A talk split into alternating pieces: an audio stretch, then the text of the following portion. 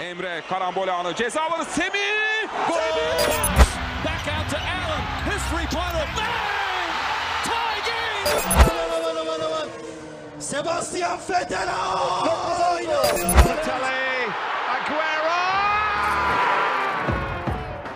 Sporun nabzını tutan program Karambol her salı 19-21 saatleri arasında 96.6 frekansı ve radyobeykent.com'da sizlerle.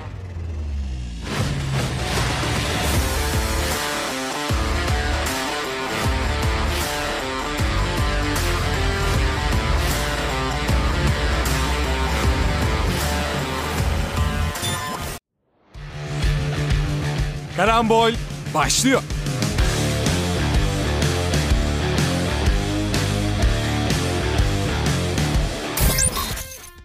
Sevgili Radyo, Radyo Bilkent dinleyicileri, hepinize Karambol Salısı'ndan merhabalar. Programa başlamadan önce kısaca bir şeyden bahsetmek istiyorum ki bugün 6 Şubat depremlerinin yıl dönümü. On binlerce canımızı kaybettiğimiz, ülke tarihinin en büyük felaketlerinden birisi geçen yıl tam da bugün gerçekleşti. Yetim, öksüz kalan binlerce çocuk, evladından olan binlerce aile, ailesinden olan binlerce insan. Hatta ve hatta geride hiç kimsenin kalmadığı aileler. Tam bir yıl önce bugün ebediyete intikal ettiler. Radyo Bilkent ve Karambol ailesi olarak ama ondan da önce bir insan olarak hayatını kaybedenleri saygıyla anıyor, yakınlarını kaybedenlere sabır diliyoruz. En büyük temennimiz ise bu felaketten yeterli dersi çıkarabilmiş olmak ve gelecekte bir benzerini dahi yaşamamak. Tekrardan merhabalar sevgili Karambol dinleyicileri. Bugün mikrofonun başında bendeniz Muhittin Şahin, sevgili spiker arkadaşlarım Hamza Yıldırım ve Aral Alpas'ın dışında bir de çok değerli konuğumuz var. Ee, Bülent Timurlenk. Bülent abi hoş geldin öncelikle. Hoş bulduk arkadaşlar. İyi akşamlar diliyorum size. İyi akşamlar. Nasılsın abi? Nasıl gidiyor? Ee, teşekkür ederim. Yani e, Türkiye'liyiz yani. Türkiye nasılsa biraz böyleyiz. Sonuçta bugün e, sizin az önce program açmakta söylediğim üzere e, orada acıların fazlasıyla tekrar hatırlattı. Ama eski binatları e, eski yeri yaptığı bir hayat gerçeği var. Kesinlikle. Aral Hamza siz de hoş geldiniz tekrardan. Hoş bulduk, hoş bulduk. Ee, Karambol'ün ikinci sezonuna e, dönemin başında, Bilkent döneminin başında güçlü bir başlangıça başlıyoruz. Ee, Hamza sen nasılsın? Ben de iyiyim. İkinci sezona güzel bir şekilde başlıyoruz. Aynı zamanda Muhittin de senin de dediğin gibi teşekkür ediyoruz bu arada. Allah tekrardan böyle bir afet bizim başımıza vermesin. Ülkemize vermesin. Buradan şehit olanlara, e, vefat edenlere Allah'tan e, sağlık diliyorum. Tüm Türk halkının başı sağ olsun. Başı sağ olsun diliyorum. Evet o zaman Bülent abi seni tanıtarak başlamak istiyorum müsaadenle. Ee, Bülent Timurlenk kimdir sevgili dinleyenler? Bülent Saint Michel ve İstanbul Üniversitesi İtalyan Dili ve Edebiyatı mezunu. Star gazetesinin de kuruluşunda yer almış ve internet projelerinde içerik yönetmeni olarak çalışmış Türk spor medyasının emektar isimlerinden birisi. Hala hazırda ise Bein Sports ekranlarında Süper Lig ve Avrupa Liglerinin başta olmak üzere yorum yapmaya devam ediyor. Eksik kaldığım nokta varsa lütfen tamamla Bülent abi. Yok eğitim olarak e, zaten söylemek lazım abi. Sen şey ve sanatçısı e, İtalyan Dili ve Edebiyatı e, dolayısıyla yaptığı mesleği üzerine bir direkt eğitim almadık bir yarışma. Teşekkürler. Teşekkürler abi. Şeyde medya cephesinde çok fazla şey var.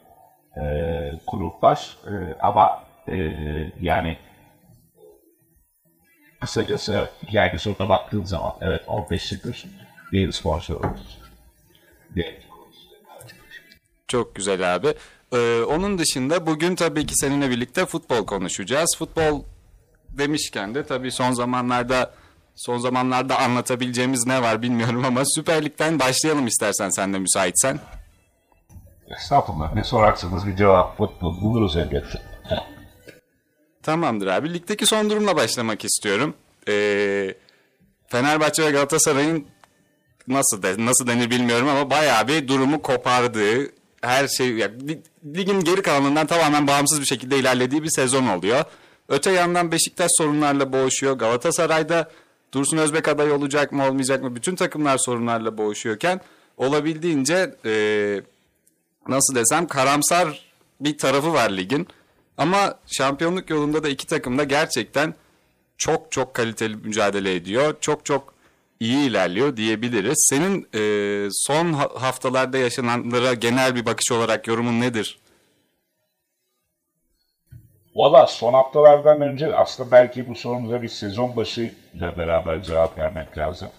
Yani e, günlük mesaisini gazeteciliğe, yorumculuğa harcayan bir insan olarak hani insanların hayatın başka alanında çalışıp ya da öğrenciyken e, futbolla ilgilenmesinden öte bizim biraz daha fazla düşünüp üzerine araştırmamız gereken o, bir iş olarak bakıyorum ve ben sene başında e, Fenerbahçe ile Galatasaray'dan birisi şampiyon olur demek çok zor değildi. Ama bugün puan tablosuna baktığın zaman geriden gelen takımlarla Trabzonspor'la ve Beşiktaş'la oluşan aradaki puan farkını doğrusunu söyleyeyim ben de tahmin edemezdim.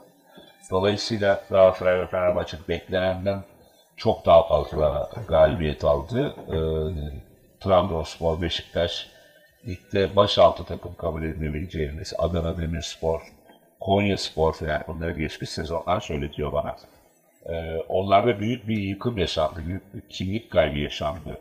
Ve bir anda Türk futbolunun büyük keseleri rekabeti bir yüzülmesinde 60'ı gitmeye başladı. Yani bu tabii böyle baktığın zaman e, yıllar öncesinin aktif Madrid devreye girene kadar Real Madrid Barcelona arasında dönen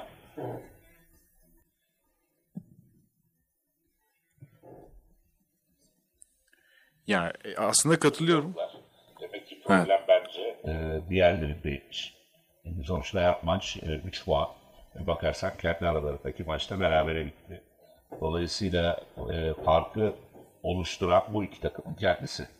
Yani sezonun buraya kadar gelen süreci bu. Ama tabii bunu sorularınızda detaylandırabiliriz. Tabii abi. Ya aslında şöyle, sezon başından beri gelen transferlerle birlikte Fenerbahçe ve Galatasaray'ın çok ileriye dönük olduklarını... arkadaşlar. Efendim? Bülent Bey? Ufak bir teknik aksaklık var sanırım.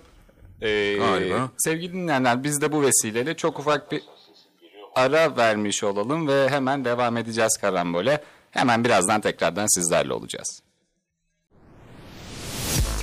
Karambol devam ediyor.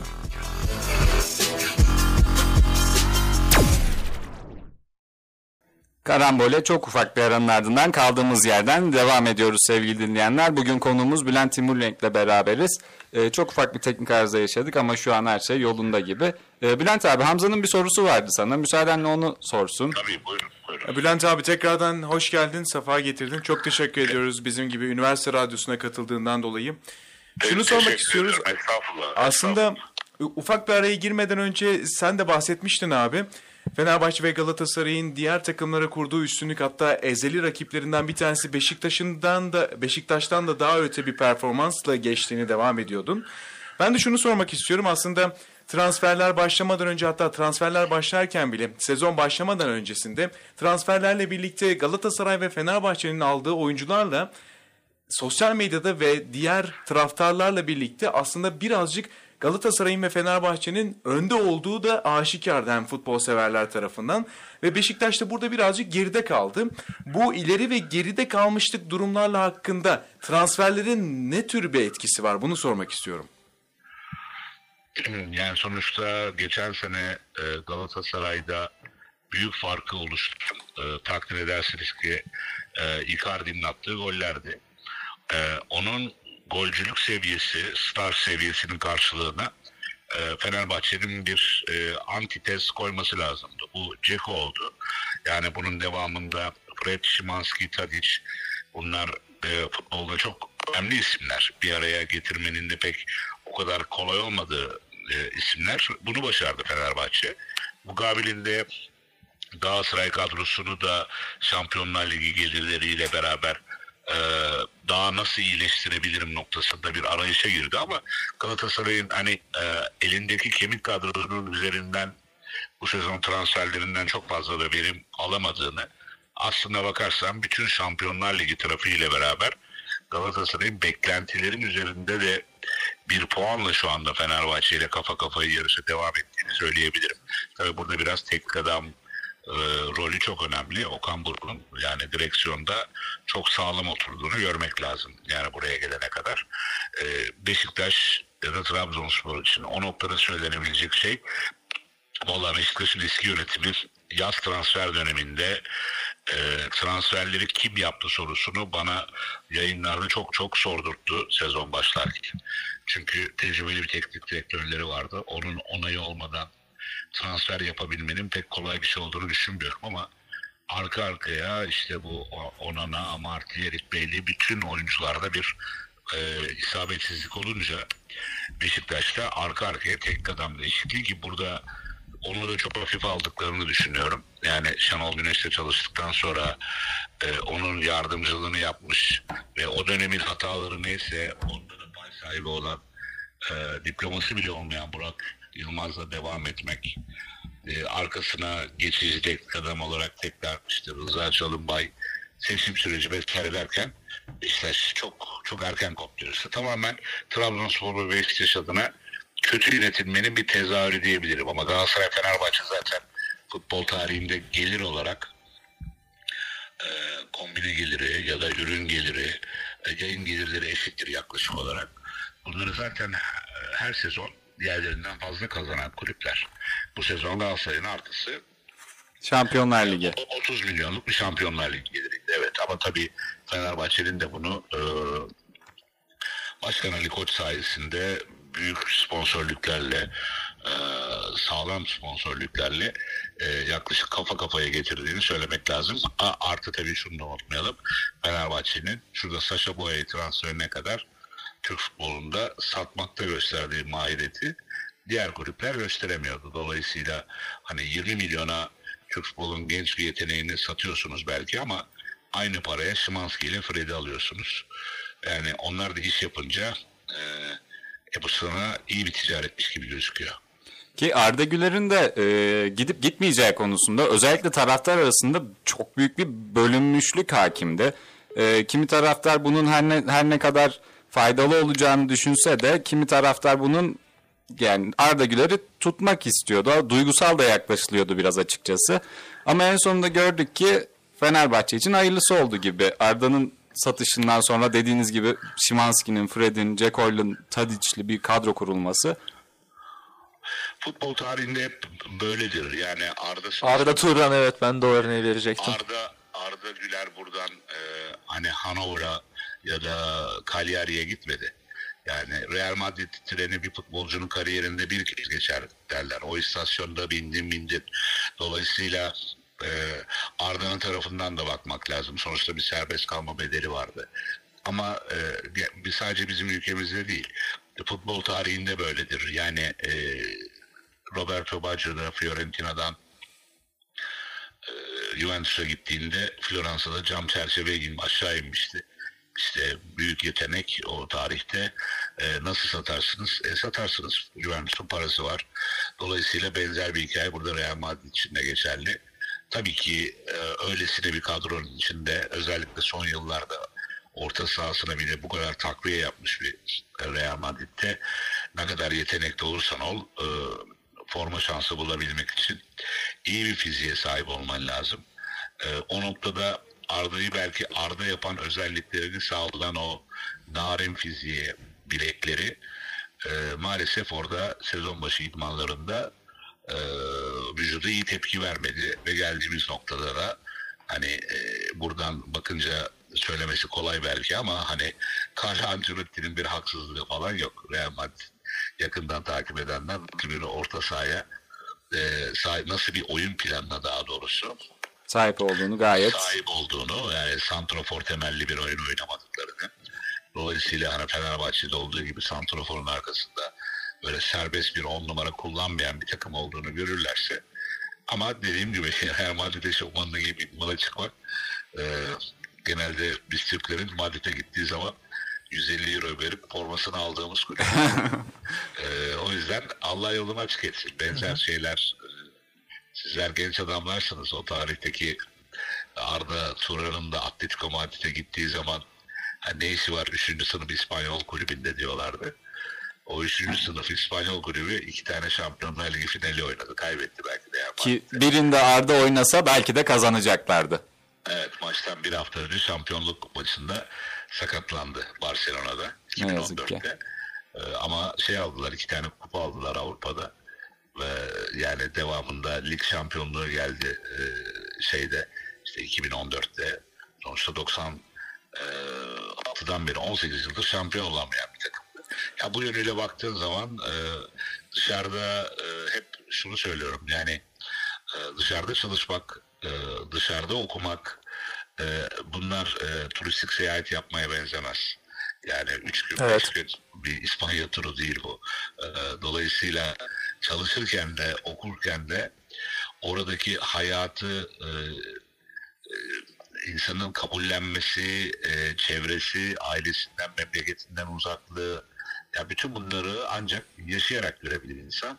Ama bunu biraz böyle şey tarafından bakıyoruz işte hani Avrupa, medeniyet, güzel yemekler. Yani hep söylüyorum yani İtalya'yı üç gün gidersen pizzanın üzerindeki roka diye hatırlarsın ama gerçekten yaşarsan başka bir İtalya vardır yani sonuçta. Çok doğru diyorsunuz Bülent abi. Ee, benim ama bir sorum da var. Bu hani dediğiniz gibi Real Madrid treni zaten hayatta bir kez gelir genelde. Ee, ancak çoğu ya yakın zaman geçtikçe konuşulmaya başlayan bir konu var. O da bu yazda Euro 2024'ün olduğu gerçeği. Ve Arda Güler'in de Real Madrid'de hani hem oyun planının olmamasından dolayı hem de fiziksel olarak hazır olmamasından, sakatlanmasından dolayı pek forma şansı- şansının bulamaması bir grup insan da Euro 2024 için hazır olup olmayacağı konusunda bir soru işareti uyandırıyor ve sosyal medyada özellikle bir kesim insanda bir sezon daha kalsaydı Euro 2024'te de kendisini parlatıp yine çok iyi bir kulübe gidemez miydi? Belki de bu arada için daha iyi olmaz mıydı diye soruyor. Siz bu konu hakkında ne düşünüyorsunuz? Valla şimdi onun pozisyonunda oynayan Şimanski var. Şüphesiz ki Arda Şimanski'den daha yetenekli bir adam. Ee, ama bu oyunun içinde bir yıl kalsaydı buradaki Fenerbahçe'de yaşayacağı baskı bir oyun, iki oyun ee, eğer olumsuz olduğunda e, aynı şey olmayacaktı. Yani Fenerbahçe'de bu sezon forma giymek çok zor. Çünkü o, ortası bir şey yok. Yani ya varsın ya yoksun. Bu teknik adam için de geçerli. Bence birçok futbolcu için de geçerli. Dolayısıyla Avrupa Şampiyonası için de hani şunu söyleyebilirim. Ee, Arda'nın ne yaparsa yapsın inşallah herhangi bir sakatlık yaşamadan sağlam olarak geldiğinde Montella'nın bence onun için bir wild card'ı var. Açık söyleyeyim belki başka bir oyuncunun form grafiğiyle hak edebileceği yere e, Arda Güler wild card yani e, misali o milli takımla beraber e, Almanya'ya gider. E, durumu ne olursa olsun. Ki takımın da Yani 11'in içine monte eder misiniz etmez misiniz o dakika çünkü o başka bir strateji ama Arda her türlü Almanya'ya gidecek. Ki şöyle de bir nokta var. Oynayıp gelmeyecek belki ama e, az önce sizin de bahsettiğiniz gibi Real Madrid oyuncularıyla bir sezon boyunca idman yapmış bir halde gelecek. Fiziği kesinlikle ilerlemiş bir şekilde gelecek. Ki gözüküyor da fizik olarak ilerledi. Kesinlikle Yani bu anlamda daha faydalı bile olabilir bence. Ben öyle olduğunu düşünüyorum açıkçası. Valla e, yani biraz biraz buna şeyden bakın.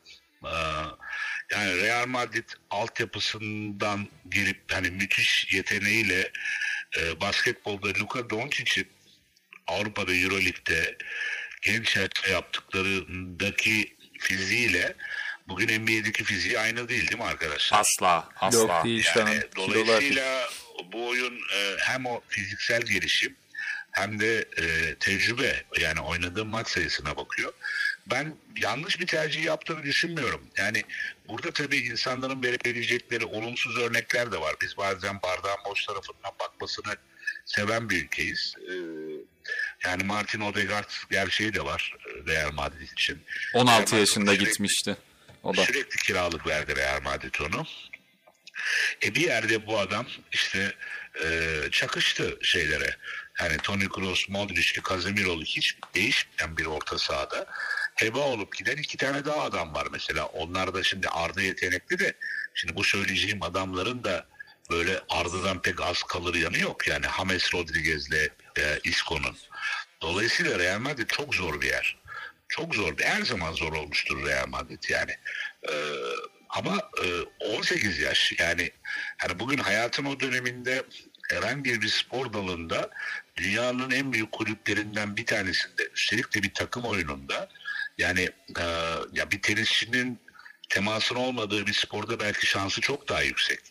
Yani bu yeteneğinin yanına koçunun vereceği teknik bilgi, fundamental ve taktikle beraber e, genç bir tenisçi çok başarılı olabilir ama bu oyun bahsettiğimiz oyun bir temas oyunu yani karşına 1.90 boyunda e, bir bacağının kalınlığı senin iki bacağının kalınlığı kadar adam geliyor.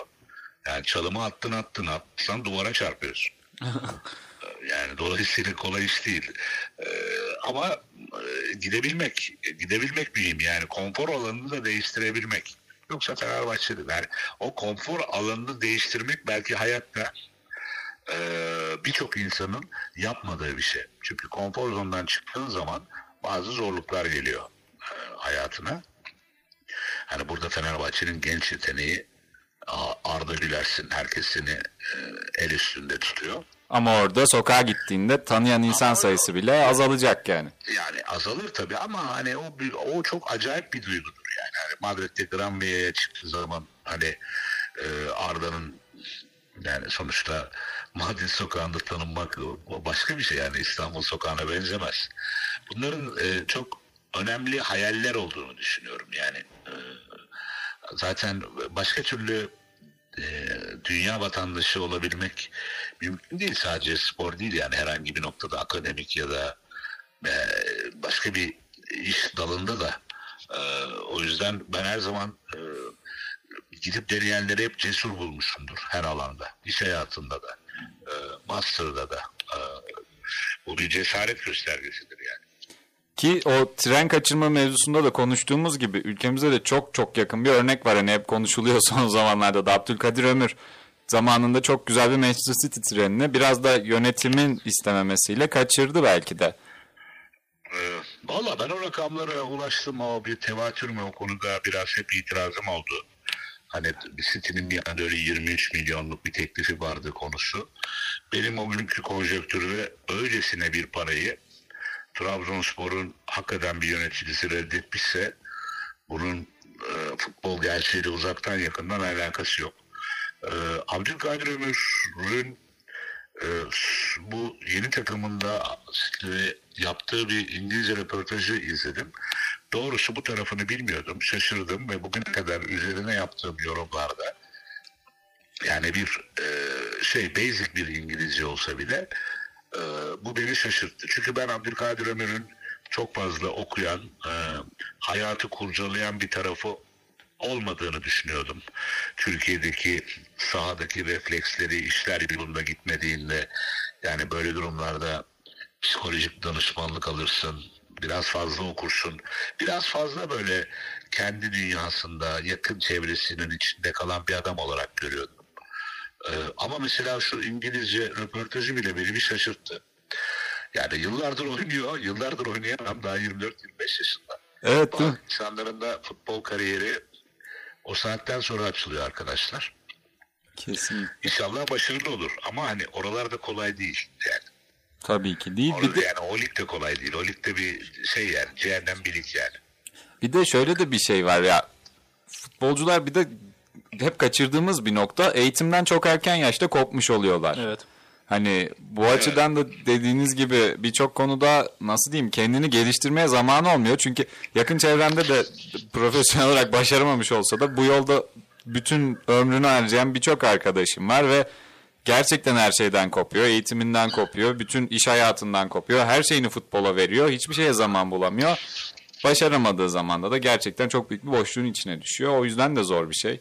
Ama Yok, en büyük bu kulüpler bu kadar, bu kadar, bu kadar böyle senin kadar empatiyle, senin kadar e, sevgiyle yaklaşmayacağım konuya. Profesyonel, profesyonel futbolda çok önemli paralar kazanılıyor. Hani e, bugün ülkenin iyi üniversitelerinden bir tanesinin radyosuna konuk oldum. Oradan mezun olduğunuzda size yapılan iş tekliflerindeki rakamları e, karşılaştırmasına vesairesine girmeyeceğim. Ama futboldan profesyonel olarak illa yıldız bir futbolcu olmana gerek yok. Çok iyi paralar kazanırken ben bu e, arkadaşların bir noktada gidip efendim finans okusunlar ya da hukuk okusunlar vesaire sinde değilim yani. Hani buradan bir mühendis çıksın. Dünyada bunun sayısı zaten çok az. Ama hani bir donanım meselesinde her zaman şu vardır. Yani takip ettiğin dijital platformlarda izlediğin e, dizilerin niteliği, niceliği, okuduğun kitaplar yani insan sadece dinlediği müziğe kadar kendini birçok noktada yani çok basit söyleyeyim yani bir e, çok iyi üniversitenin çok iyi bir mühendislik fakültesinden mezun olup hayatın diğer alanına dair hiçbir şey bilmemek ne kadar bir sorunsa bu kadar para kazanıp bu kadar da boş vakitleri olan adamların öyle çok dolu değiller ya. Haftada işte bir, bir tane iki tane maç var. Onun dışında günde birer tane idmanları var. Sezon başı kampları var. Bayağı vakitleri var. Bayağı lüksleri var. Paraları var. Dolayısıyla kendilerine edinebilecek, donanım tutabilecekleri danışman, bu psikolojik olabilir, bu diyet olabilir, neresinden bakarsan bak konforlu bir hayatları var. Yani e, altlarındaki arabayla kendilerini anlatmamaları, yollarındaki saatle kendilerini anlatmamaları gerekiyor. Belki de Avrupa futbolundaki e, birçok futbolcunun başardığı hikaye budur. Bir de şey tabii yani e, aidiyet duygusu yani e, bir, bir, bir, bir konuya dair e, bir mesleğe dair olan tutkun. Bunu, bunu herkes başaramaz. Bunu vazgeçer bazıları. Yani mesela o vazgeçmeyenlerden bir tanesi 30 milyona transfer oldu bayan. Evet, evet. Ki bu arada bak adam yani. kesinlikle ve bu arada baktığımız zaman zaten dünyanın genelde en önde gelen kulüpleri bir oyuncunun sadece yeteneğine değil çok çok uzun zamandır aynı zamanda o oyuncunun geçmişine nasıl ilgi alanları olduğuna nasıl bir hayatı olduğuna falan bakıyor. Keza Alex Ferguson ilk United'a geldiği zaman da daha altyapıya aldığı oyuncuların hepsinin arka planlarına bu şekilde bakıyordu. Nasıl aileden geldiklerini, ilgi alanlarına, kendilerini ne kadar iyi geliştirip geliştirmediklerine ya da bu potansiyellerine de bakıyordu. Yani bunun önemli bir taraf olduğu asla göz ardı edilemez dediğiniz gibi. E tabi Class of 92 öyle kendi başına sadece yetenekleriyle bir araya gelmiş çocuklar. Onların arasındaki mesela e, şeyi Ryan Giggs'i gidip evde annesinden isteyip transfer eden bir adamdan bahsediyoruz. Ki Giggs de bu 92'de çok iyi bir örnek olmamış da olabilir ama. ne gibi? Aa, onun da belirli sıkıntıları daha sonra çıkmıştı yanlış hatırlamıyorsam da. Hayır oradan oradaki çıkan anti kahraman bence tamamıyla dünyada televizyonculuğun, dijital televizyonculuğun, mecranın, internetin gelişimiyle beraber futbolun bir ikona ihtiyacı vardı.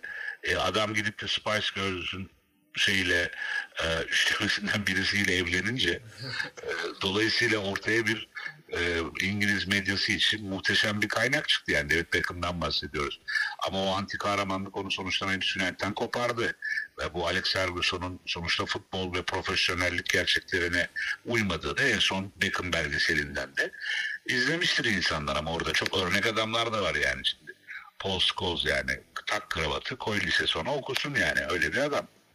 Ee, dolayısıyla futbol gerçekten hani bir tarafıyla dediğim kazanılan paralar vesaire ama e, ya bu bu çok uzun bir şey. Yani yaklaşık 20 yıl 20 yıl eşofmanları giyiyorsun çıkıyorsun idman yapıyorsun kazanıyorsun kaybediyorsun Ee, daha çok para kazanmak istiyorsun daha iyi oynamak istiyorsun bu öyle basit bir şey değil ve bunu kapalı bir dört duvar ara- arasında bir bilgisayar başında yapmıyorsun Evet Elli- sürekli bir yerlerdesin.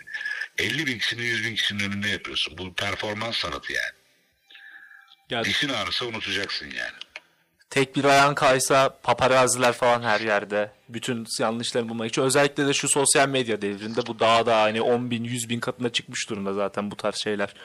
O kıyas kabul etmez tabii yani. Bu son 10 yılda olanların bu son 10 yılda Twitter'ın vesairenin hani bu baskının, linçin e, 2000'li yıllarda ya da 90'lı yıllarda olsa ben Bülent Korkmaz'ın kendi yani suratına söylemiştim. Şu andaki sosyal medya o zaman olsa 5 yıl önce futbolu bırakmışsın demiştim yani.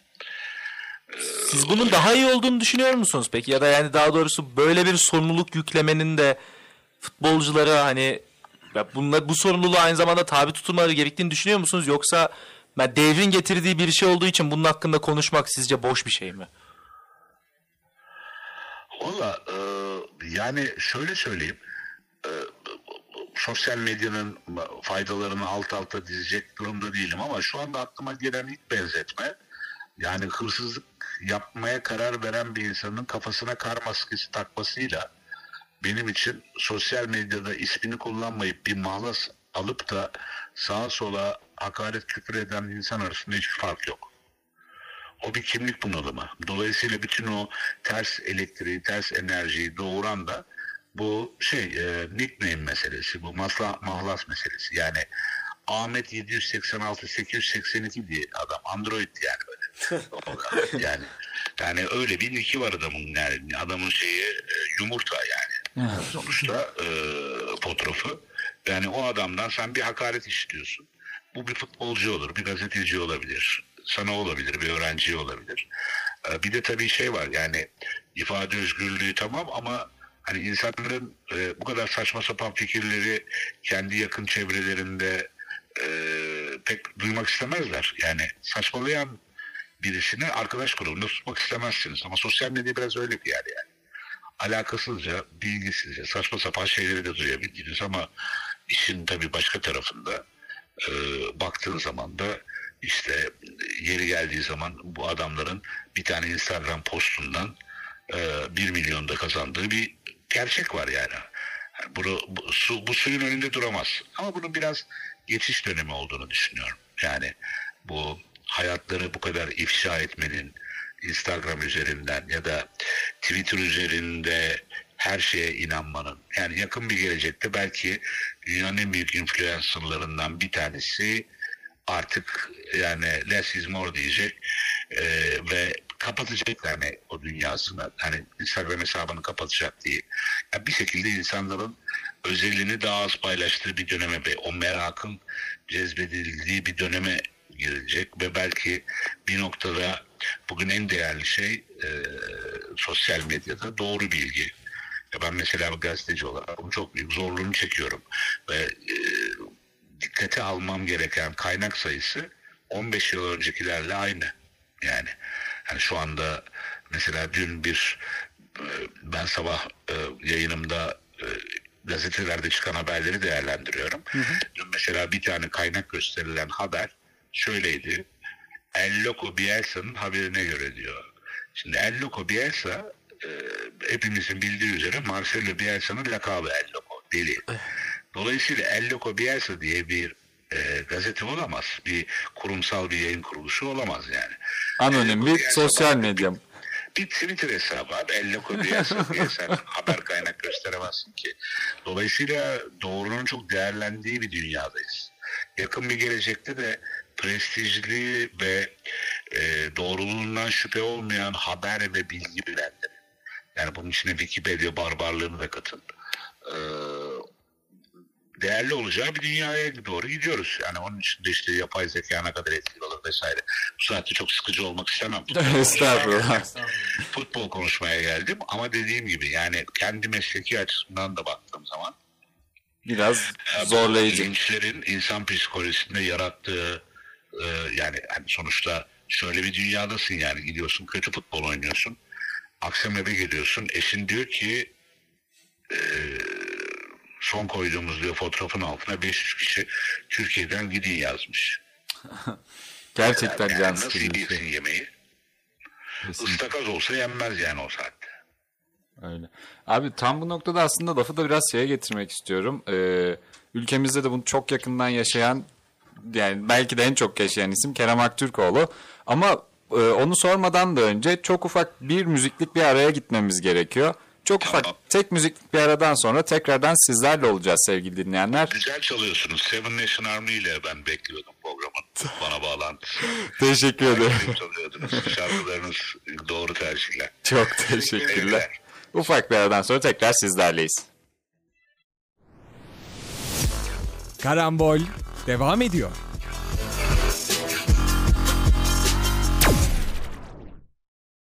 Karambol'e kaldığımız yerden tekrar devam ediyoruz. Bugün Bülent Timurlenk'le beraberiz.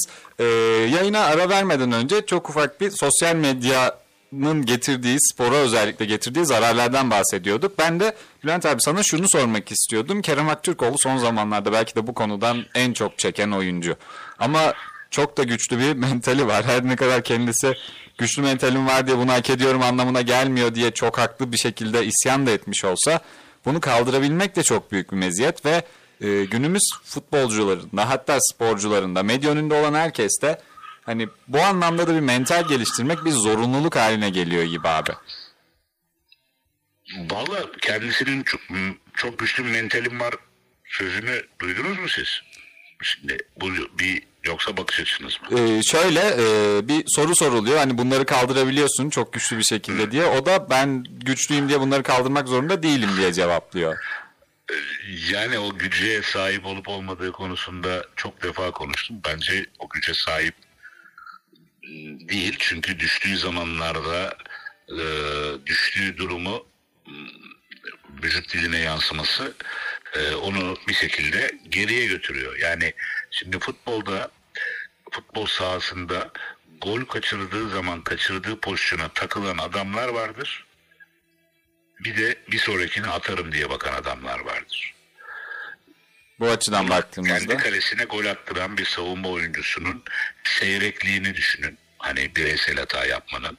Çünkü golü takım olarak yemişsindir. Bir kornerden gelen falan topu ama rakip kalede 3 metreden 5 metreden avuta atmışsındır. Şimdi Kerem Aktürkoğlu biraz bu kadar istatistiği yapmış, bu kadar Galatasaray'a katkıda bulunmuşken biraz fazla kendisiyle kavgası fazla olan bir adam. Yani o bir eşiktir. Erzincan Spor'dan geliyorsun. Yaparsın, yapamazsın, yapmışsın. Galatasaray'ın starı olmuşsun. Milli takımın önemli bir oyuncusu olmuşsun. Ama yani işin taraftar nezdinde tabii yani o konuda Galatasaray taraftarının özellikle işte ne diyeyim yani burada bir muhtemelen bir genç nesil. Bu konuda geçen hafta da bir e, stadyumdaki taraftara dair bir eleştirim de oldu. Ee, ıslıklama meselesi e, oyundan çıkarken. Berbat bir durum o- gerçekten. ya. Kendi takımın oyuncusunu ıslak, ıslıklamak çok Evet, rezil bir şey evet. ya. Yani o maalesef o maalesef e, İstanbul'da belirli bir taraftar kitlesinin e, restoranda iyi servis, iyi yemek bulma ümidi gibi bir ümitle hani parasını verdim, kombini aldım. Bana hatasız bir oyun oynayacaksın. bir karşılığı gibi, tahammülsüzlüğü gibi yani bu futbol öyle bir oyun değil. Ha, yani Kerem Aktürkoğlu son vuruşları iyi mi?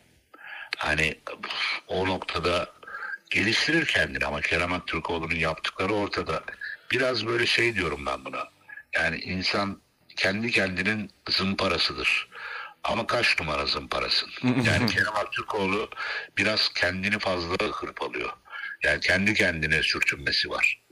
Dolayısıyla eee, ben oyununa dair hiçbir problem görmüyorum. Üstelik de en iyi oynadığı mevkiden bu sezon birçok ma- me- maçta uzaklaştırılmış, sol kanat oynatılmamış, eee, en iyi partnerinin eee, sakatlık ya da formsuzlukla çabukluğunu kaybettiği bir ortamda Icardi'nin. Yani maalesef Türkiye'de böyle bir böyle bir e, taraftar kitlesi de var. Ya bunu da çok net ifadeyle söyleyeyim. Ee, Galatasaray'da başarısızlık nedir diye bilmeyen, o başarının sihriyle stadyuma kombine alan ya da sosyal medyada olan bir e, insan kitlesi de var yaştan bağımsız. Bu biraz şımarıklık yani. Sosyal medya özellikle bunu tetikliyor dediğin gibi abi. Aslında mentalinin güçlü olduğunu düşündürten şeylerden biri de bana şey olmuştu. Mesela yakın zamanda sayılır yine Galatasaray'a çok uzun yıllar kaptan olarak hizmet etmiş Selçuk İnan bile taraftarın bu manasız ıslıklarına bana göre dayanamayıp bir noktada formayı yere bırakmıştı. Ama Kerem'in hani taraftara bir tepkisinin olmaması bile bilmiyorum bana güçlü geliyor bu açıdan. Kerem'in tepkileri şöyle bak. Kerem gol atamadığından sonra o öyle bir ıslıklar vesaireden sonra gol attığı ilk maçta özellikle ilk saha maçıysa tribünlere karşı bir rövanşist bir vücut dili vardır. Yani ben bunu çok yayın yaptığım için yayında bu kısmını da eleştirdim arkadaşlar. bir tekrara giriyorum. O vücut diline dikkat edin. O hoş bir şey değil. Zaten mental olarak e, gücü değerlendirme noktasında eğer mental olarak çok güçlü olsa o rövanşist o k- 30-40 bin kişinin arasında atıyorum 5 bin kişi yılıyor onu. Ama sen 30-40 bin kişiye alameti farikan olan gol sevincinin yanındaki gösterdiğin vücut dilinle e, bakın hani benim Kerem Aktürkoğlu duruşu sergiliyorsun. Eleştirdiğiniz adam bu. Aslında sen aslında sen aslında sen işini yapıyorsun yani. Genel manada düştüğümüz en büyük yanılgılardan bir tanesi bu hayatı yaşarken bunu söyleyebilmek kolay değil ama bir adım geriye çekilip baktığınız zaman hayatımızda yolunda gitmeyen e, ekonomik özel e, ne varsa bunların hıncını e, bir galibiyetle ya da telafisini bir futbol maçından galibiyetle e, şey edemeyiz, yok edemeyiz. Ama böyle bir şey var, böyle bir kitle var. Yani e, ya senin hayatındaki düşmüşlüklerin, başarısızlıkların da ya da hatalarının hepsini Kerem'in bir golü silemez hayattan. Sen öyle sanıyorsun. O anlık bir şey. Onu da atamayınca sen sanki kendi başarısızlığının üçe beşe katlandığını hatırlıyorsun ve adamı sıklayıp yuluyorsun. Bu adaletsizlik yani. Bu, ahlaki olarak adaletsizlik olduğunu düşünüyorum. Bülent abi ben e, başka bir konudan e, konuyu daha doğrusu muhabbeti başka bir konuya çekmek istiyorum. E, geçtiğimiz günlerde gerçekleşen Beşiktaş Trabzonspor derbisinden sonra sabahta bir yazı yayınladın Agüero'ya selam olsun diye. Evet. Ben bu yazıya değinerek birazcık e, hani Beşiktaş ve Trabzonspor tabii ki de bu sezon Fenerbahçe Galatasaray'ın çok arkasında ancak Semih Kılıçsoy diye de bir gerçek var. Ee, Semih Kılıçsoy tarzı bir yetenek hakkında ne düşünüyorsunuz? Böylesi Türkiye'de daha önce çıktı mı? Tabii ki de çok erken şu ana kadar sezon yarısında oynamış bir oyuncu. Ancak e, çok heyecan veriyor hem Beşiktaş taraftarına hem de uzun süredir iyi bir en azından Türkiye'de oynayan yerli santrfor genç yetenek görmemiş Türk futbol severi. Bir de ben arala ekleme olarak şu bilgileri vermek istiyorum. Bilgi değil de benim de düşüncelerimi söylemek istiyorum. Hani Beşiktaş'ın şu anda sezon başından bugüne kadar devam eden serüveninde aslında iyi bir yıldızlardan bir tanesini kendisi de söylüyor. Hatta sosyal medya içerisindeki kendi taraftarları da söylüyor. Bülent abi şunu sormak istiyorum. Şu anda çoğu futbol yorumcusu yavaş yavaş Semih'e bonservis bedeli biçmeye başladı.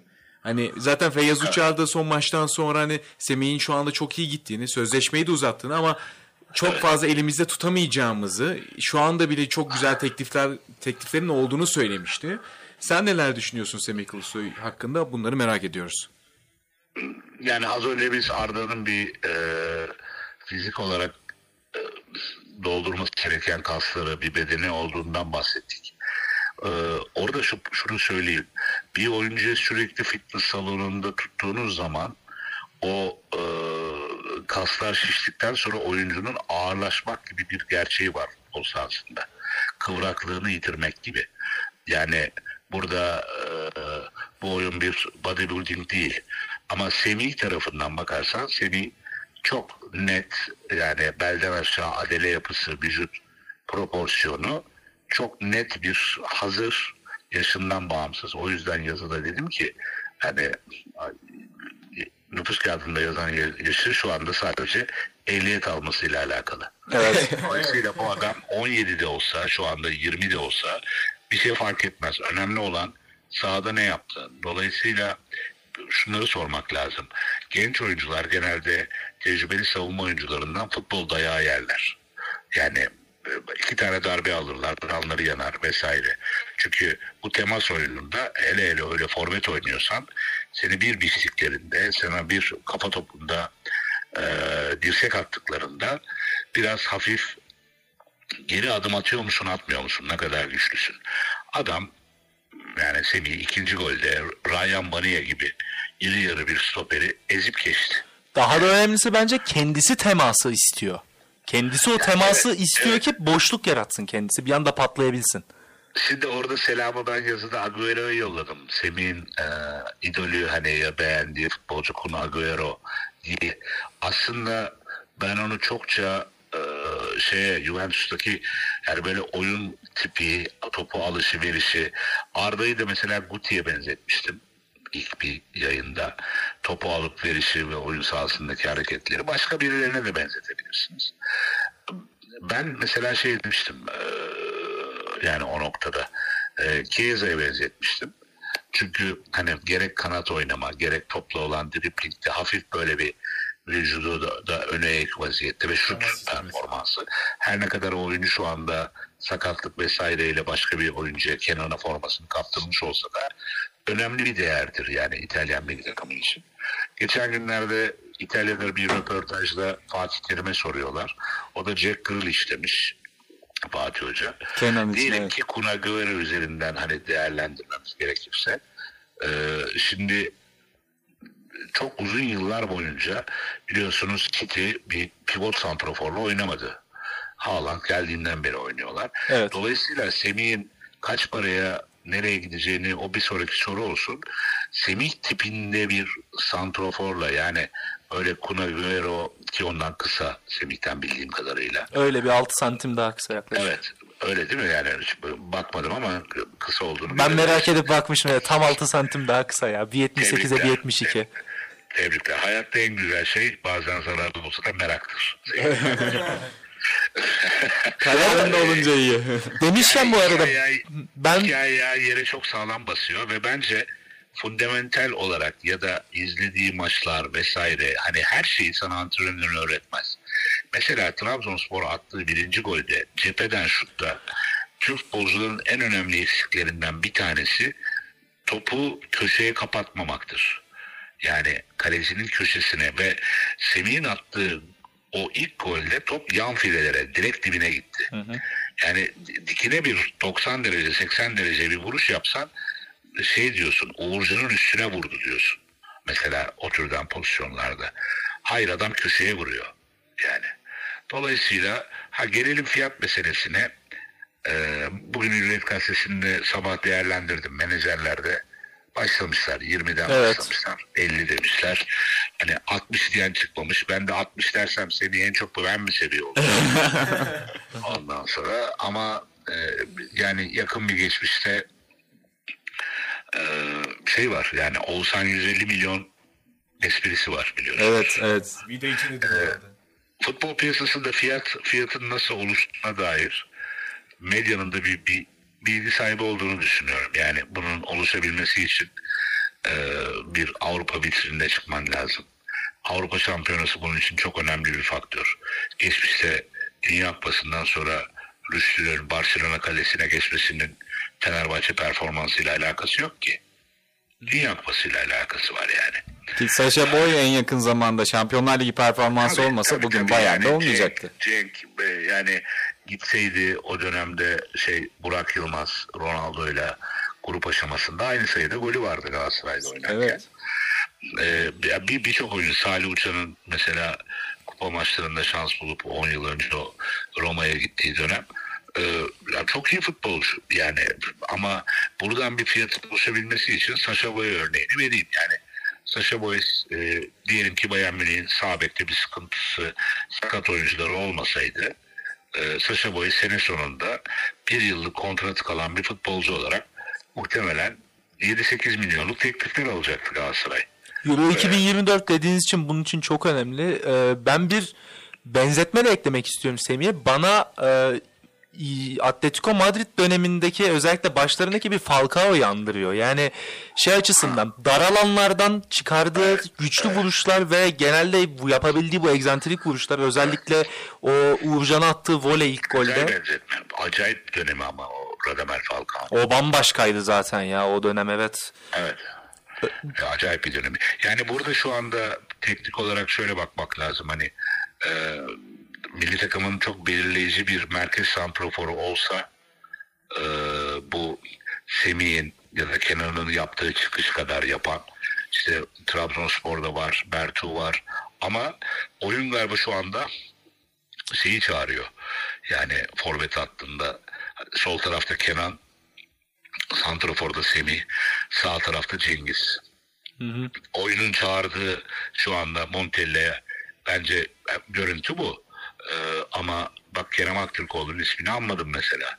Yani o günlere şu anda buradan baktığın zaman bu, bu sezon bir de yani iyi futbol iyi futbolcularla oynanır. Evet. Yani bugün Saşa Boyu o fiyata oluştuysa Galatasaray'ın şampiyonluğu, başarıları vesaire e, bir önceki sezon Barcelona e, maçları Ya bütün bunların hepsinin payı var ya. Bir tane Bayern Münih kendisine karşı iyi oynadı diye almıyor bu adam yani. Ee, Dolayısıyla orada fiyat oluşurken de az önce söylediğim üzere. Yani bazen o fiyatı 20 milyon değerlenmesi yapılan bir oyuncunun 30 milyona çıkması için sebepler var. Hani adamın 3 tane sakatı var. Ee, e, orta saha oyuncusunu sağ bek kullanmış. O da sakatlanmış. E, sonra şampiyonluk yarışı veriyorsun. Onun santroporu sakatlanmış. Adam gitmiş İspanya'dan Bora ile Legnesi almış Xabi Alonso. Bu hafta mesela Almanya'da dev bir maç var yani. Leverkusen, Bayern Münih. Saşa Boy 11 çıkarsa şaşırmam ben. Ama karşısındaki takım da e, fena bir takım yani. Yani sonuçta Leverkusen mağlubiyeti olmayan Avrupa'da tek takım. Ve dediğim gibi yani o fiyatın oluşabilmesi için Beşiktaş'ta kesin bir sene daha kalması lazım. Feyyaz abinin söylediği şey doğru ama cümleyi biraz daha uzun tutsaydı o biraz şey gibi yani panik yapan bir taraftar tarafından yani şimdi Beşiktaşlı da ister ki hani Semih'le bir şampiyonluk yaşasın anlatabildim mi? Hani gelecek sezon ya da ondan sonraki sezon neyse. Orada elimizde tutmamız mümkün değil derken sanki bu yaz hani haraç mezat satacakmışız diye anlayabilen de var. Ee, ama değil yani. Bence Feyyaz abinin söylediği orada başka bir şey. Ee, bütün Avrupa futboluna baktığın zaman yani bu türden bir adam şimdi bir, kendi vatandaşımız diye söylemiyorum. Bir fiyatlandırması olur ama kimse kalkıp bana bu saatten 30-40 milyon demesin. Öyle bir fiyat oluşmadı bence şu an. Abi, kesin öyle bir fiyat oluşmamasından da ziyade dediğin gibi birçok faktör bunun içine giriyor. Bayern Münih'in fazlasıyla buna, bu duruma nasıl diyeyim Saşa'ya mecbur kalması çok dediğin gibi fazlasıyla önemliydi o fiyata gidebilmesinde. Ki Semih de zaten bir Avrupa vitrini görmeden bence bu bugün medyada çokça dolaştı. Sen de bahsettin. O fiyatlara ulaşması ya Avrupa görmeden mümkün değil gibi. Avrupa Ligi, Avrupa Şampiyonası. Bu biraz da şeydir, arz taleple alakalıdır arkadaşlar. Yani 30 milyon bonservisi Saşa Boy'a ödeyebilecek kulüp sayısı. Ee, biz yani İngilizlerde bir 6-7 kulübü öyle sayalım. Onun dışında zaten Bayern Münih gibi, e, Real Madrid, Barcelona gibi kulüplerdir diyeyim size. Dolayısıyla Atalanta falan beklemezsin yani bir sabiki 30 milyon vermesini. Yani bunun hayattaki karşılığı da şu. Diyelim ki evdeki televizyonu değiştirdim. Bir televizyon aldım. Yani 6 ay sonra çok iyi bir kampanya oldu. Ee, daha büyük bir ekran televizyon benim aldığım fiyata. Yani orada gidip onu da mı alıyorsun? Almıyorsun. Yani sonuçta bu takımlar bazında da bir santrofora, bir golcüye ihtiyaç noktasında e, Real Madrid sene başında bir santrofor alamaz mıydı? Altyapısından çıkmış 10 sene sonra dönmüş Joselu ile mi oynar Real Madrid Benzema sonrasında? Ki oynamıyor bile. Adam Mbappe'yi bekliyor. Yani burada o fiyatın oluşabilmesi için atıyorum Tottenham'ın yani sen öyle 40 milyon diyorsan ben söyleyeyim yani 40 milyonu sana Roma veremez. İngiltere genelde evet öyle biliyor dediğimiz gibi. Yani e, kulüp sayısı az. Yüksek bir rakamdan bahsediyorsun çünkü. Ve dediğiniz gibi fiyat rekabeti aslında ya doğrusu bir oyuncu için rekabet o fiyatı arttırıyor genelde. Arda Güler'de gördüğümüz gibi. Ee, yani dün bir futbolcu için Türkiye'den e, bunu kim için söylediler bir saniye onu hatırlamaya çalışıyorum. Kulüp isimleri arasında Fiorentina da geçiyor. Ee, 30 milyon rakamı var hani e, 30 milyon eder deyip hani talipleri arasında Fiorentina'da. Yani orada şey dedim Fiorentina'nın tarihin transfer rekoru 22 milyon zaten. Yani Fiorentina yani.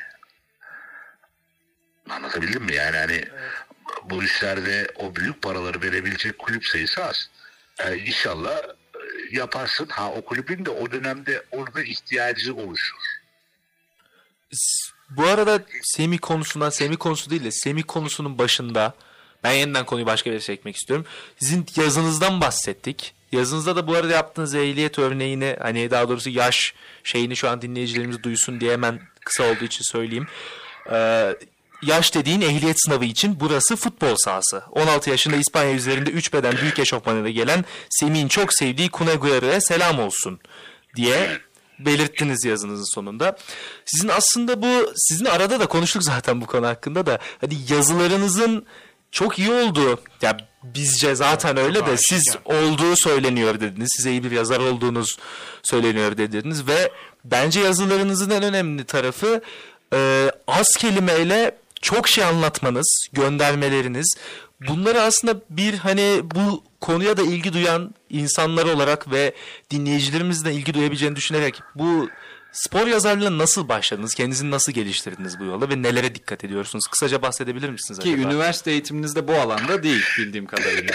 Yani benim spor yazarlığına e, dan e, önce ben e, bambaşka turizm sektöründe çalıştım. Ben sonuçta o nokta itibariyle belirgin bir formasyona sahip bir adam değilsin. Yani üniversiteye e, girerken de girmeme sebep olan e, nefis İtalyancasıyla bugün hayatta olmayan Dündar Bey vardı. E, yani İtalya'da Mehmet Ali Ağacı'nın papayı vurduğu davaların İtalyanca tercümanı diyeyim size. Türkiye'de bir turizm rehberidir.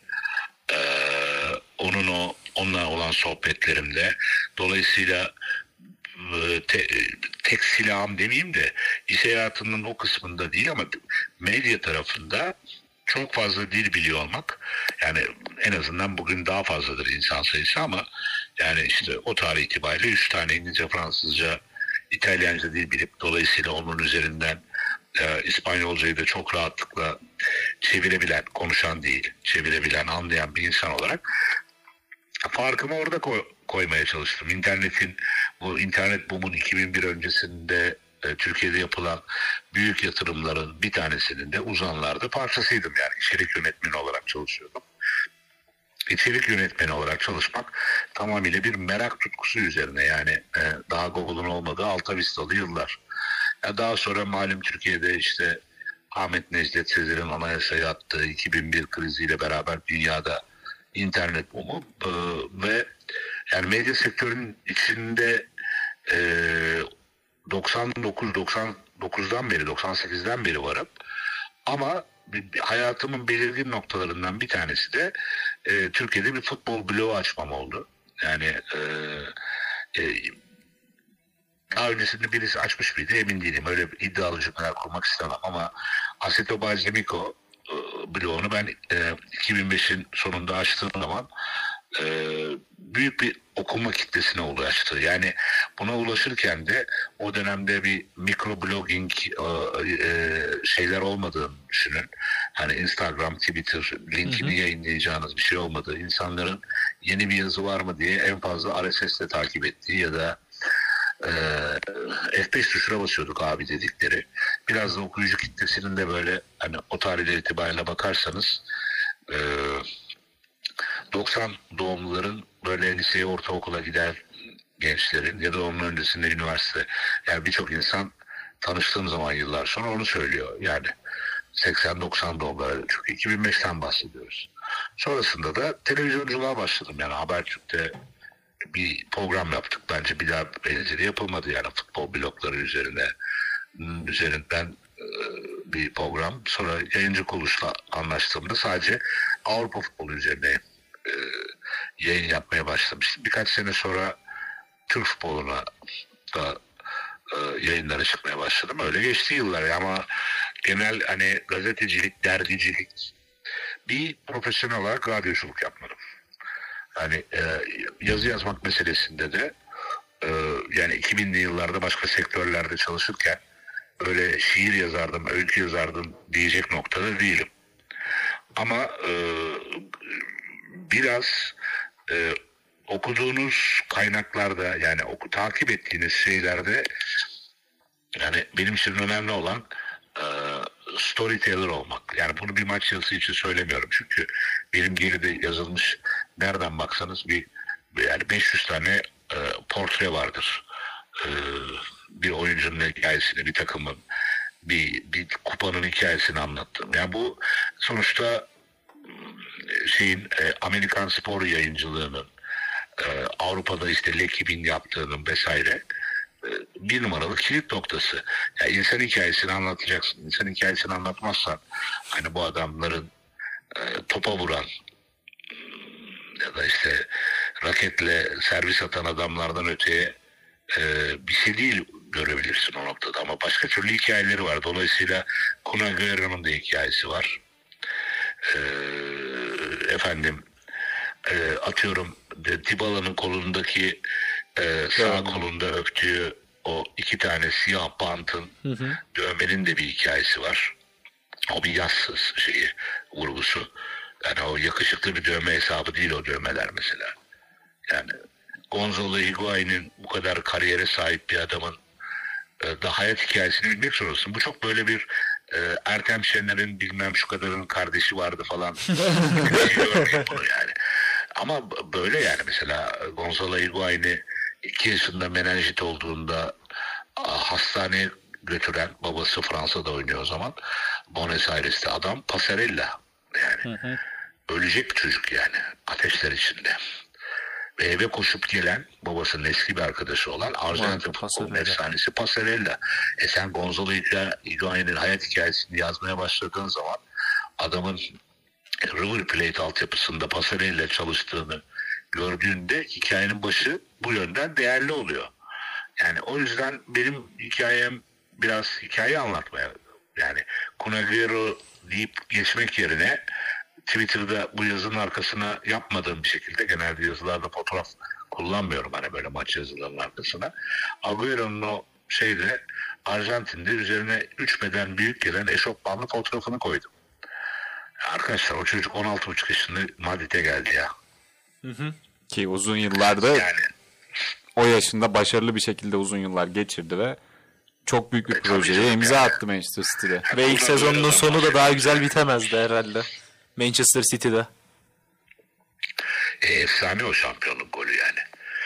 Martin Tyler'ın Yani- anlatımıyla. Hayali pardon orada bir ses şey Barcelona kısmı için mi söyledin özür diliyorum. Yok yok yok Manchester City dedim. doğru doğru duydunuz. Manchester City ile birlikte ilk sezonunun sonunda getirdiği şampiyonluk son golüyle Martin Tyler'ın anlatımı onları diyordum Evet, ben de. evet, evet, evet. Ama tabii hikayenin sonunda mesela adamın hayali vesaire böyle bir Barcelona forması vesaire giymekti. Hani e, biliyorsunuz işte hani Messi ile olan vesaire yakınlığını. Adam geldi Messi gitti ya arkadaşı en yakın arkadaşı. O da üzücüydü ya bir Barcelona taraftarı olarak benim için özellikle.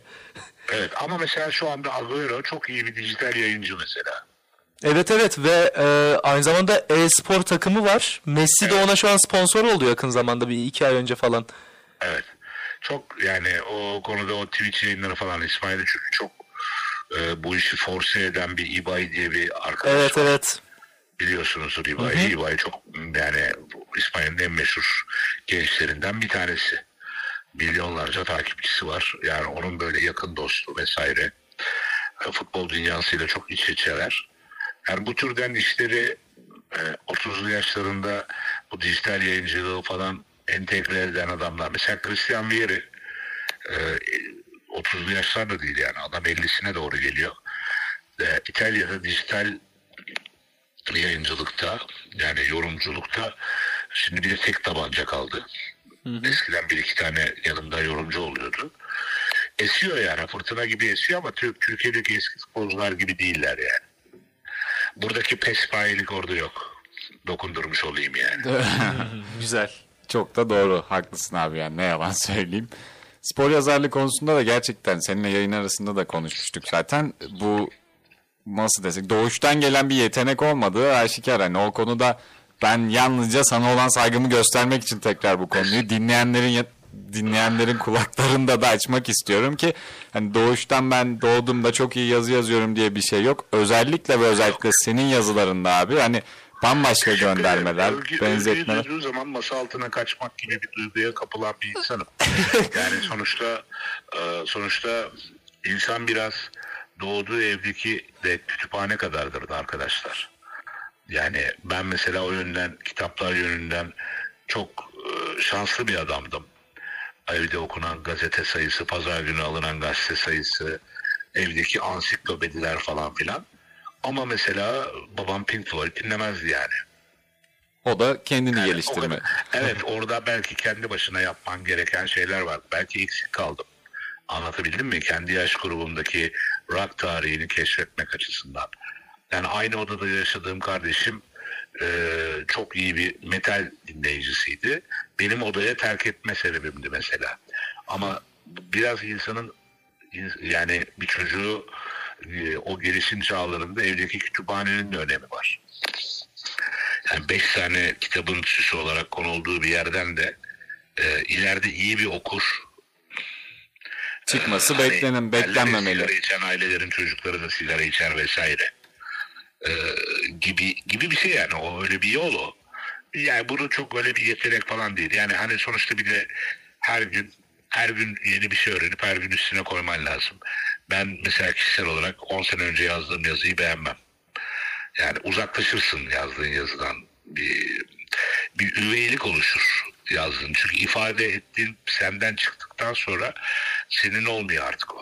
Ya kesinlikle biz de mesela kendi yayınlarımızda, kendi ya- radyo yayınlarımızda söylediğimiz söylemleri tekrar etmemeye çalışıyoruz. Çünkü hani biz tekrar düştüğümüz zaman bizim söylediğimiz şeyler de eskiyor ve eskiyi de anmak istemediğimizden dolayı hep de yeni şeyler katmaya çalışıyoruz.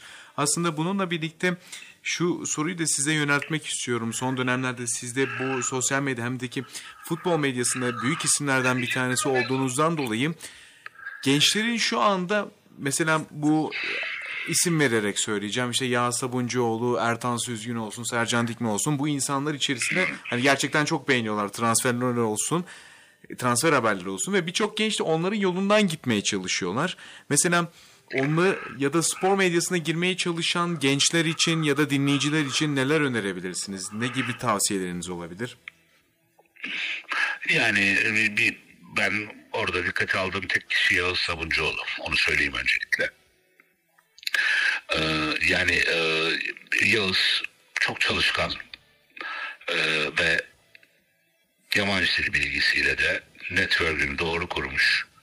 Ee, yabancı e, gazetecilerle ve bunu bir şekilde doğru haber yaparak bu işler biraz paslaşma oyunudur arkadaşlar.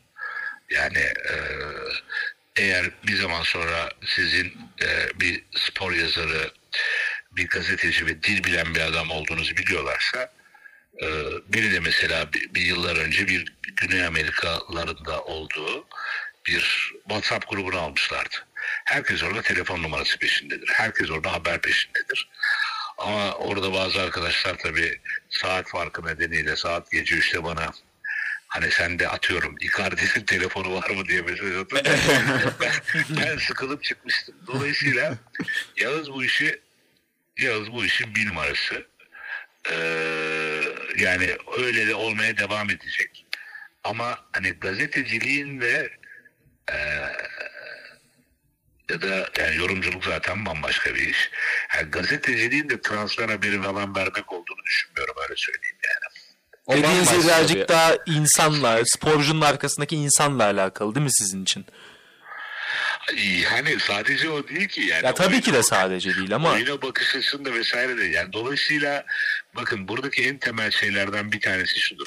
Bir kurumsal, konvansiyonel medyada eee bir, bir çalışırken bir haber verirsiniz televizyonunuzda, gazetenizde ya da bir internet sitesinde neyse dijital medyada yayınlandıktan sonra eee, o kurumun yayın yönetmeni ya da şef editörü eee habire sizi övmez. Doğru muyum? evet. Ama sosyal medyada bireysel hesap kullandığınız zaman ya bir tane haberi verip üzerine kendini beş kere övüp beş kere RT eden adamlar var yani. Orası biraz bana komik geliyor yani. Farkındayım self marketing önemli bir şey. Ama e, hani bir transfer haberinde verdi yani transfer haberini veriyorsun da yani sonuçta devlet sırrı vermiyorsun abi. Yöneticinin tekinden vesaire alıyorsun veriyorsun. Yani çok Yap. öyle çok da sihirli bir şey olarak hiç kabul etmemişimdir yani. Fut- çok mühim gelmez bana. Ha ama Yağız bunu çok layığıyla yapıyor mu? Ben onun gazeteciliğini çok beğeniyor muyum? Beğeniyorum yani daha 30'lu yaşların başında e, bir birçok insana rol modeli olabilir mi?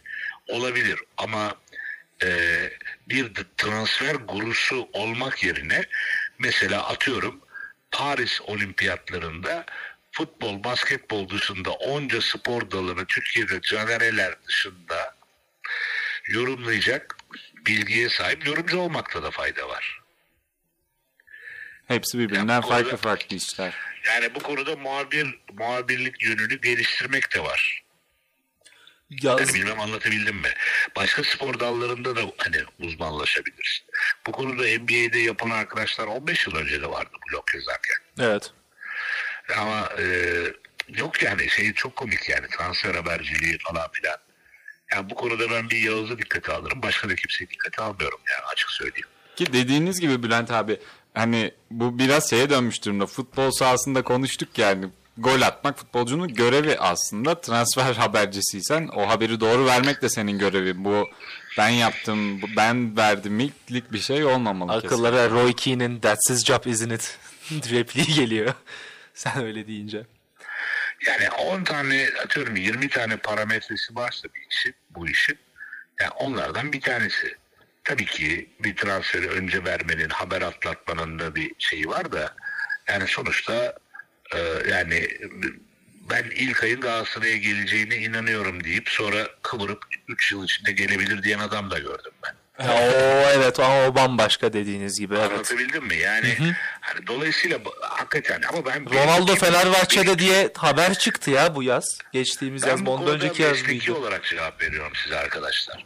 Hani bir gazete sayfalarını yönetmiş ya da bunun üzerine yorum yapmış. Az önce Loco Bielsa'nın haberine göre haberini daha bu sabah yayında eleştirmiş Ee, ve yani bu- bunca geri, yılı geride bırakmış bir insan olarak söylüyorum. Bu konuda sıkıcı olabilirim belki. Yok abi Ama dediğim gibi yani gazetecilik e, gazetecilik öyle transfer haberi falan vermek değil yani. Önce bir iki paragraf yazı yazabilsinler bazıları. Yani öyle transfer haberi verdim diye ortalıkta dolanıp ya da mesela bir futbolcu hakkında hani e, 20 dakikada nasıl e, 10 dakika video çekecek bilgi sahibi oluyorsun. Mesela şöyle bir şey gördüm yani. Sergio Aurier hemen bir üç tane maçını izliyorum bir analiz yazacağım diyor adam. ben gördüm. Çünkü ortalık scout kaynıyor. Anlatabildim mi? Keşke bunların hepsi de para kazansalar sektörden. yani Instagram'daki moda tasarımcıları, yaşam koçları, Twitter'da da spor takip edenler için Vallahi ben bu kadar scout olduğunu bilmiyordum Türkiye'de. Vallahi ben Ama de bilmiyorum. Ki, ya keşke bunların hepsi bir yere gidip kulüplerde çalışsalar da e, ailelerine yük olmasalar. Çok açık söylüyorum yani. Bu nedir ya? Dağ taş scoutmuş Türkiye'de. Size spor yazarlığıyla ilgili son bir soru sormak istiyorum Bülent abi. Ee, Ferhan Şensoy yıllar önce bir televizyon programında Haldun Taner'in ona bir yazarlık dersi verdiğini söylemişti. O da şuydu bir zanaatkar bir esnaf nasıl her gün dükkanını açıp çalışmaya başlıyorsa siz de iyi yazı yazmak için hani kitap adam akıllı yazı olmasa bile her gün oturup belirli bir saatte yazı yazmak lazım diye. Sizin bu tarz bir şeyiniz var mı? Ne sıklıkla yazı yazıyorsunuz ya da kaleminizi nasıl güçlendiriyorsunuz? Ee, yani kendimi bu şu anda mesleki açıdan yazıyla birinci dereceden tarif edecek bir adam değilim sevgili kardeşim. Yani bunu şöyle söyleyeyim. Bir 10 yıllık dilimde e, blogda da çok fazla üreterek, dergileri de yazarak e, birçok dergiye yani Forfortu'ya, Sokrates'e, birçok dergiye, kapanan Doğuş grubunun birçok dergisine de yazı yazarak yazmak adına belirli bir disiplin içindeydim. Zaten bana bir blogda yazı yazmanın getirdiği en önemli şey budur yani bir disiplinin içindesin. Evet zaten düzenli yazıyorsunuz. Ama şu anda haftada 9 saat e, canlı yayında televizyon işi yapan bir adam olarak işte Sokrates derginin kapandığı, Forfortu'nun kapandığı e, bir noktada gazetede spor sayfalarının azaldığı bir yerde sadece maç kritikleri ya da yeni bir transfer hakkında vesaire eğer bildiğim bir adamsa bunun üzerine bir hikaye e, yazmak dışında yani mesela çok uzun yıllar 10 yıl boyunca pazar ekinde de yazdım ben. Bu sana her her pazar bir pazar için bir yazı üretme mecburiyeti getiriyordu ve ben o yazıları e, cuma sabahları yazardım erken kalkıp. Hı hı. Dolayısıyla yazı biraz şu anda demode görünüyor şeyi var. Çünkü malum hani e, derdini 280 vuruşla anlat ya da işte Z kuşağının refleksiyle tırnak içinde hani özet geç diyorsunuz ya hani e, böyle uzun yazıları vesaire kimsenin okumadığı duygusu bence yazanı da etkiliyor. Yani dolayısıyla teliften düşmüş Sabahattin Ali'nin Türk Mantolu Madonna'sının en çok satanlar listesinde durmasının teliften düştüğü için 10 tane yayın evinden tarafından ucuz kağıda basılıp satılmasıyla direkt alakası var. Belki yeni edebiyat da çok fazla yok Türkiye'de iyi edebiyat. Evet. Dolayısıyla bu kadar dergi kapanınca Sokrates yani bakarsan Türkiye'de spor aşığı çok fazla insan var. Ama yani adamlar keyiflerinden kapamadılar dergiyi. Evet e, belli başlı özellikle basılı yayım yani yayımladıkları dergide gerçekten sıkıntı yaşadıklarını açıklamışlardı da hatta yanlış Evet. hatırlamıyorsam o dönem. Tabii Ben de yani öyle o yüzden tekrar söylüyorum yani bu iş bir karşılıklı e, okur ya da izleyiciyi e, bulduğun kadarsın yani e, yani e, özellikle izleyiciyi bulmak konusunda Türkiye'de farklı yöntemler var. Ben yani bu saatten sonra e, o türden yöntemlere girmeyeceğimin çok net farkındayım yani e, izlenebilmek için insanlara hakaret etmenin ya da e, acımasız eleştirmenin ya da sinkaflı konuşmanın dijital medyanın getirdiği rahatlıkla e, dava açılacak bir konu olduğunda bile rahatlıkla böyle fütursuzca konuşmanın e, prim yaptığı bir dönemdeyiz. Ama bu da uzun sürmez söyleyeyim yani. Bu, bir bataklık. Yani kimse uzaktan güzel görünen bir yere gider kampa atarsın, çadırı atarsın ama bir bakmışsın 50 metre ötede bataklık var ve ortalık sivrisinek kaynıyor. Dolayısıyla bu bataklık da koruyacak. Satamazsın yani bu sizin kuşağı bundan sonraki kuşaklara bu e, kanalizasyon kokusunu, bu sivrisinekli ortama satamazsın. Bu bir değişim. Bu değişimin içinde de benim mesleki kariyerim yetmeyecek. Bunun farkındayım.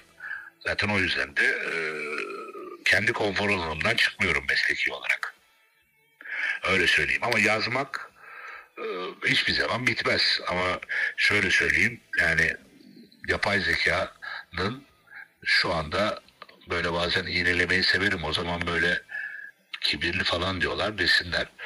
E, yapay zekanın ya doğru soruyu sorup da e, yazdığı bir maç kritiğini yazamayacak medyanın bir yüzde doksanı var bence. Ki fazlasıyla da ciddi bir yer yerini de Yani- kaplıyorlar. Bu tamamıyla istihdamla şeyle alakalı arkadaşlar. Yani e, öyle her künyesine gazeteci bilmem ne yani şöyle bir şey var mesela adam köşesine şey yazmış yani Twitter hesabına. Fotospor yazarı yazmış. Abi fotospor kapanalı 12 yıl oldu. öyle bir şey yok yani. Ama Hani öyle bir internet sitesi varsa bile hani orada orada yazar olmak nasıl bir şey onu bilmiyorum ama hani fotospor denen bir marka değeri olan bir şey vardı zamanında. Ama o, o gazete 12 yıl önce kapanmış. Onu görmek demek 12 yıldır aslında kendimi geliştirmedim demek. bir. En azından Evet, bana yani. böyle gözüküyor. Yani bu, bu o kadar da kolay değil yani kualifikasyon olarak öyle söyleyeyim yani. Hani e, dört kişinin bir araya gelip internet sitesi kurup ertesi gün e, e, spor yazarlarından maça akreditasyon istiyoruz e, deme cesareti de ekle buna. E, o kadar da kolay değil bu iş yani. Ama ama şey var mı? Hani herhangi bir önleyici bir noktası var mı? Yok. Yani herkes yapabilir. Ama hani dediğim gibi eee, takipçi sayısından tut şeye kadar her şeyin manipüle edildiği bir dünyada yaşıyoruz. Ben o dünyanın kendi adıma ufak kalmasını tercih ettim. Eee, ama hani eee, böyle bir devrim falan niteliğinde bir şey söyleyecek olan insanlara da her zaman söyleyecek şey var. Yani 2008'de e, ayda asetomazemi bloğun 500 bin tekil ziyaretçisi vardı arkadaşlar. Hangi yılda dediniz 2008. yeniden? 2008'de. 2008'de evet daha ortada Twitter ve Instagram ve her türlü o türden mikroblogging'de duyurma şansının olmadı. Yani 2008'de Blogspot üzerinde asetomazemiko'nun 500 bin tekil ziyaretçisi vardı ayda. ki Twitter, Instagram'ı Onun için geçtim. Dijital, dijital devrim yap- yaptım diğer arkadaşlara buradan selam söylüyorum. Yani, yani o it has been done before. Hayır ki Twitter, Instagram'ı geçtim. Birçok evde daha bilgisayarın olmadığı yıllar. 2008. Hocam o kadar da değil. Öyle bu arada. Evet evet biliyorum. Ama Bilgisayar olsa bile mobil cihazların olmadığı da mobil cihazlar yok. Bilgisayar var da evet. mobil mobil cihazların eksikliği yani. Yani laptopların inanılmaz pahalı olduğu bir yıldan bahsediyorum. Yani 2000, 2004-2005 sene gidip mağazaya ver oradan bir laptop diyebileceği yıllar değildi yani. Windows XP'li bilgisayarlar böyle büyük büyük tüplü tüplü bazen hala vardı bizde ya eski.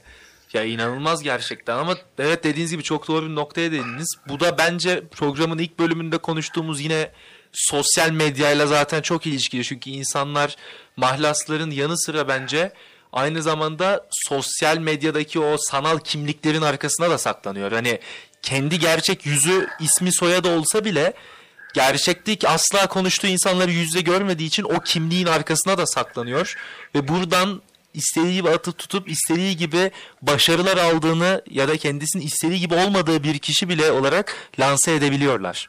Yani bu, bu- bak e, bunun insan hayatına e, bir e, bir üniversite öğrencisi ya da iş hayatında kurumsal yapıda yapamayacağı şeyleri bir mağazası altında e, yapabilmenin özgürlüğünün farkındayım. E, kolay bir şey değil bu.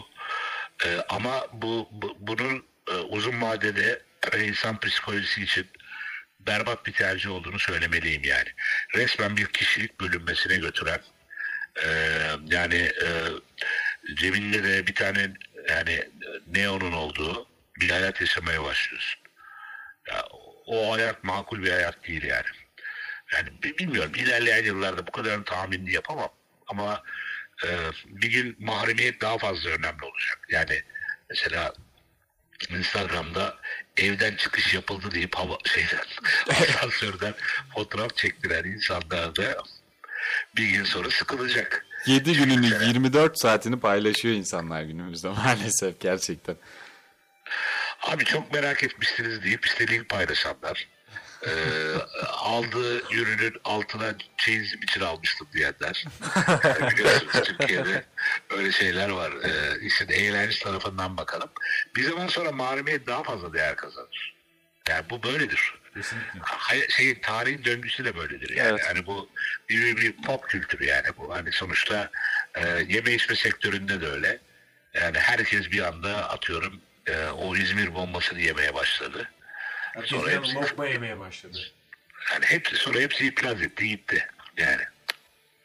Böylelikle de Bülent abi yavaş yavaş artık programın sonuna geliyoruz. Çok çok keyifli bir sohbetti. Gerçekten zaman nasıl geçti asla anlamadık. Ancak saatler 21'e doğru iyice yaklaştı artık.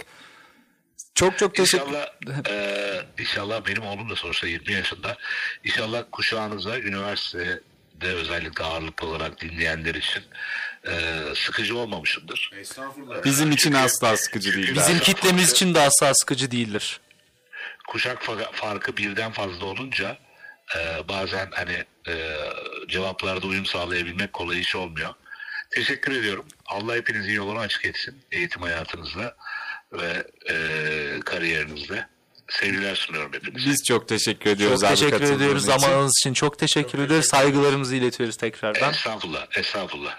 Karam- Bilkent'e selamlar, saygılar. Çok teşekkürler. Ee, Karambol'ün 20. bölümünde sevgili Bülent Timur'la ağırladık sevgili dinleyenler. Yayını kapatmadan önce son bir kez tekrardan geçtiğimiz yıl tam da bugün hayatını kaybeden depremlerde insanların Allah'tan rahmet dileyerek yayını kapatmak istiyoruz ve Karambol'ün 20. bölümünün sonuna geliyoruz. Gelecek hafta görüşmek dileğiyle. Karambol sona erdi.